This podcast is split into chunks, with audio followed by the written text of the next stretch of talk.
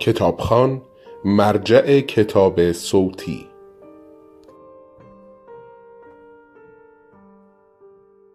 بچه ها با صوفی استخر بودند و آرمن منزل دوستش بود. منتظر مادر آلیس بودم که شب قبل دیر وقت از تهران برگشته بودند. تلفن زنگ زد. گوشی را برداشتم و توی آینه راه رو به خودم نگاه کردم. به نظرم می آمد یا کمی چاق شده بودم. چند بار گفتم الو بله بفرمایید و کسی جواب نداد.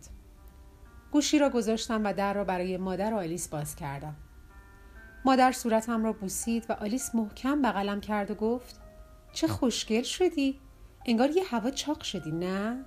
عوضش من لاغر شدم ببین و توی راه رو یک دور کامل چرخید راست می‌گفت لاغر شده بود نفهمیدم از لاغر شدنش بیشتر تعجب کردم یا از سلام احوال پرسی و ماچوبوسه گرمش.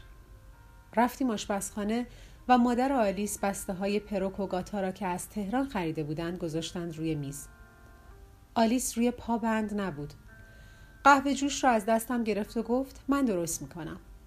قهوه درست کرد و تعریف کرد. تصمیم گرفتیم همینجا عروسی کنیم.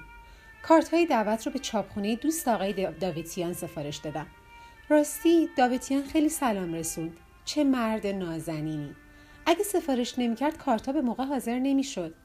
کیک رو همینجا به نیگرو سفارش میدم.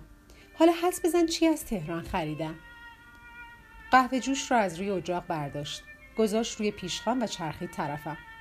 دستها را از هم باز کرد سر کش کرد و لبخند زد. لباس عروس. مادر زد زیر خنده و من از ته دل خندیدم. این بار من بودم که رفتم طرف خواهرم. بغلش کردم و بوسیدمش و گفتم خیلی خیلی مبارک. صبح به برنامه ریزی جشن عروسی و نوشتن اسم مهمان ها گذشت. دو قلوها و صوفی که برای نهار برگشتند آلیس هر سه را بغل کرد و گفت باید ینگه عروس بشوند و لباسهای آبی و صورتی بپوشند. آرمینه گفت خاله اول تو عروسی می‌کنی یا خاله ویولت؟ و با آرسینه و صوفی منتظر به آلیس نگاه کردند. آلیس و مادر به من نگاه کردند. من من کردم. عروسی خاله ویولت عقب افتاده یعنی صوفی اوزا را بدتر کرد. پس برای همین خاله ویولت دیروز و پریروز همش گریه می‌کرد؟ آرسینه و آرمینه با هم گفتن گریه می‌کرد؟ صوفی به من نگاه کرد. مردد که بگوید یا نگوید و بالاخره گفت. هم گریه می‌کرد هم می‌گفت تمامش تقصیر این عجوزه است. آرمینه گفت عجوزه یعنی چی؟ آرسینه گفت یعنی کوتوله. آلیس از جا بلند شد. برای بچه ها شیرینی گذاشت توی بشخاب و گفت معنی عجوزه کوتوله نیست. گفتن هیچ کدوم هم قشنگ نیست. شیرینی ببرید با عروسک ها مهمون بازی کنید. وقت بیرون رفتن از آشپزخانه آرسینه دست انداخت گردن صوفی. بدم نشد. عروسی که بالاخره داریم لباس ینگه هم میپوشیم. تو هم که میمونی پیش ما نه آرمینه؟ آرمینه گفت آره خدا کنه خاله نینا به این زودیا بر نگرده. و ستایی خنده کنان رفتند. مادر نگاه هم کرد. چه خبر شده؟ آلیس تکیه داده بود به میز. تعریف کردم. ساکت که شدم مادر گفت از روز اول نگفتم این زن دیوونه است. نگفتم پسرشم عین خودش دیوونه است. دروغ میگم بگو دروغ میگی. آلیس با نخ دور بسته گاتا ور می‌رفت. بی خود به مردم تهمت نزن. ما که نمی‌دونیم چی شده. به حال به ما مربوط نیست ولی تفلک ویولت. به آلیس نگاه کردم. انگار بار اول بود میدیدمش. از وقتی که خواهرم را میشناختم مثل آب خوردن به مردم تهمت می‌زد و در مورد کوچکترین جزئیات زندگی همه اظهار نظر می‌کرد و حکم صادر می‌کرد. و حالا به مردم تهمت نزن.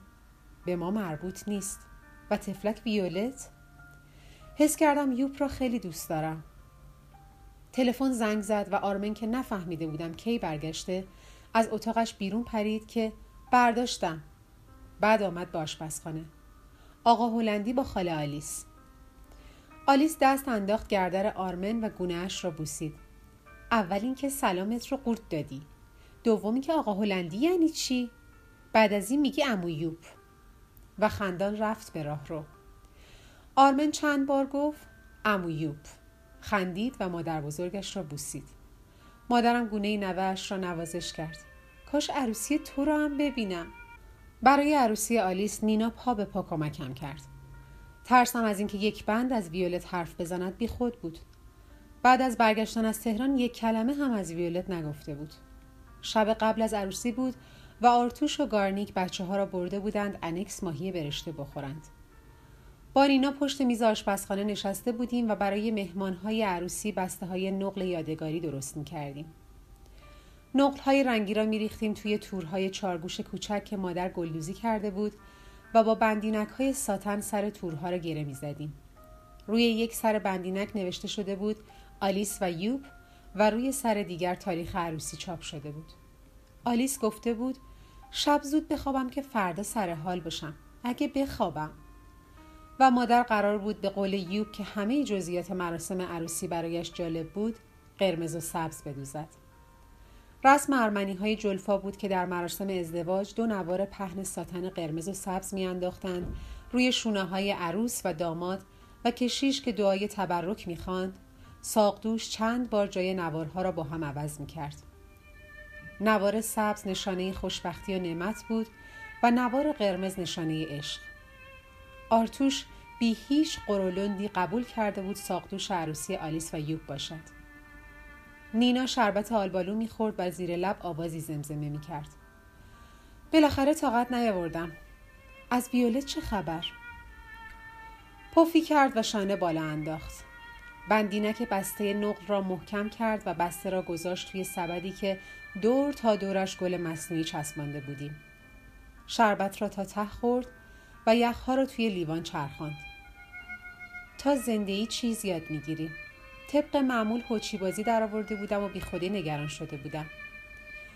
لیوان را گذاشت روی میز و یکی از تورهای چارگوش را برداشت. تهران که رفتیم دو سه روزی اشک ریخت و چینیایی مادر بدبختش رو شکست تا برادر همسایه طبقه بالا رو دید. سر و کله پسره که پیدا شد آروم گرفت و باز شد همون ویولت که همه میگن تفلک چه معصوم و بیگناه. در ضمن تیگران رو فرستادم خوابگاه دانشگاه. خطر منزل خالد جان خیلی بیشتر از خطر خوابگاه بود. یکی از اون روبانا رو بده. یکی از روبانها را دادم و نینا گفت یادت هست گفتم ویولت یه کمی شبیه توه؟ به قول مادرت به من بگو خر. و زد زیر خنده. بسته نقل را گذاشتم توی سبد و فکر کردم نه به من بگو خر. نینا روبان را دور بسته گیره زد و خیره شد به پنجره. نمیخندید. از جایی که نشسته بودیم گل نخودی ها خوب معلوم نبودند. گفت حرف مادر شد. فکرش رو کردی بعد از رفتن آلیس؟ به پنجره نگاه کردم. این چند هفته سعی کرده بودم فکر نکنم که بعد از رفتن آلیس با روبان بسته توی دستم ور رفتم. نمی‌دونم. نینا بسته نقل را گذاشت توی سبد. با مادر حرف نزدی؟ بسته نقل را گذاشتم توی سبد. نه هنوز. دوباره به گل نخودی ها نگاه کرد. خب شاید بعد از عروسی ها به بسته ها نگاه کردم و سر تکان دادم. بعد از عروسی. چند روز از ازدواج آلیس و یوب و رفتنشان به هلند میگذشت وقت بدرقه در فرودگاه یوب گونه‌م را بوسید و گفت کلاریس تشکر می کنم از شما برای زحمت ها. مطمئن باشید آلیس را خوشبخت بسازم. مادرم و خاله‌م خواستند آلیس را خوشبخت بسازم. روز عروسی بزرگترین سبد گل از طرف مادر و خاله یوب بود. لاله های سرخ و سفید هلندی. آرتوش گفت از اون دهکوره چطور اینا رو فرستادن آبادان؟ با نینا روی تاب نشسته بودیم. آرمن دم در حیات به دوچرخش ور می‌رفت. دو قلوها و صوفی قایم موشک بازی می‌کردند. صوفی گفت چشم گذاشتن از کی؟ پشک بندازیم. ستایی رو به هم ایستادند و صوفی به ترتیب به سینه هر سه زد و خواند آن ما نوارا دو دو اسکاچی نینا گفت بالاخره نفهمیدم این مثلا شعری که وقت پشک انداختن می‌خونن یعنی چی بعد به آشپزخانه اشاره کرد. پس با مادر حرف زدی؟ آره. موی سفید مادر از پنجره آشپزخانه معلوم بود. گفتم آره. دخترها دویدن طرف حیات پشتی. نینا پا زد و تاب تکان خورد. آرتوش قر نزد. به درخچه ارغوان یا ون یا زبانگاوی سوم نگاه کردم که چند وقت بود اسم نداشت. بعد از حمله ملخها و دوباره جوانه زدن حسابی جان گرفته بود و بیشتر از درختهای آرمینه و آرسینه گل داده بود پا زدم و تاب تکان خورد قر که نزد هیچ خودش پیشنهاد کرد نینا خم شد طرفم جدی؟ شب قبل از عروسی تا خواسته بودم حرف مادر و تنهاییش را بعد از رفتن آلیس پیش بکشم آرتوش که داشت شلوار توی گنج آویزان می کرد گفته بود مادر از کی میاد پیش ما؟ نینا قش قش خندید. من یکی سر از کار شوهرتو در نیاوردم. یه وقت برج زهر مار یه وقت هم اینقدر. صدای بوغ ماشین گارنیک از خیابان آمد. نینا گفت فقط با وسوسه و قرقرای مادر خدا به دادت برسه. بعد داد زد صوفی بدو پدرت اومد. ایستاد و شلید طرف راه باریکه وای پام خواب رفت.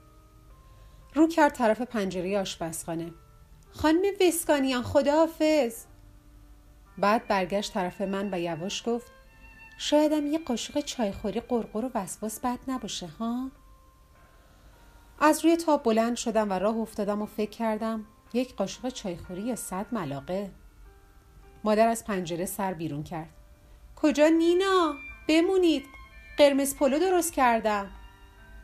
دو قلوها که همراه صوفی عرق ریزان از حیات پشتی سر رسیده بودند بالا پایین می پریدند. صوفی بمونه پیش ما! خاله نینا تو رو خدا صوفی بمونه پیش ما! صوفی نق زد. قرمز پلو خیلی دوست دارم. نینا به بچه ها نگاه کرد. بعد به من که گفتم تو برو به خریدت برس. نینا دوباره به بچه ها نگاه کرد. از دست شما وروجک ها از پریشب با هم بودید بس نیست بعد به مادر گفت برای تهران کلی سوقاتی باید بخرم وگرنه قرمز پلوی شما که حرف نداره استانبولی پلو یا به قول ارمنی ها قرمز پلو مادر واقعا حرف نداشت. با نینا تا دم در فلزی رفتم و برای گارنیک دست تکان دادم. به آرمین که هنوز به دوچرخه ور می‌رفت گفتم درست نشد؟ سر تکان داد. دوچرخه عهد کجا به این زودی درست میشه؟ گفتم عهد یعنی پارسال؟ نگاه هم کرد. پارسال یعنی عهد بوق و خندید. موهایش ریخته بود روی پیشانی تا برگشتم به حیات دو قلوها و صوفی از خانه بیرون دویدند. توی دست آرمینه کتابی بود. ماما آخرش رو می‌خونی؟ آرسینه گفت خودت قول دادی بخونی. صوفی گفت دیروز قول دادی خاله زنه و قولش. ستایی خندیدن و چارتایی خودمان را توی تاب جا دادیم. آخرین صفحه لورد فونتلروی کوچک را که خواندم کتاب را بستم و صوفی گفت حیوونکی پسر کوچولو آرسینه گفت چرا حیوونکی؟ آرمینه گفت آخرش که خوب تموم شد صوفی گفت آره ولی اولش خیلی بدبختی کشید از راه رو صدای زنگ تلفن آمد دو قلوها و صوفی به آرمن نگاه کردند و وقتی که دیدند نمیشنود آرمینه از جا پرید و دوید طرف خانه صوفی گفت صبر کن و دنبال آرمینه دوید. آرسینه روی جلد کتاب را نگاه کرد و گفت کاش آخر همه قصه ها خوب تموم می شد. آرمینه از دم در خانه داد زد آرمین تلفن جاسمن صوفی تکرار کرد.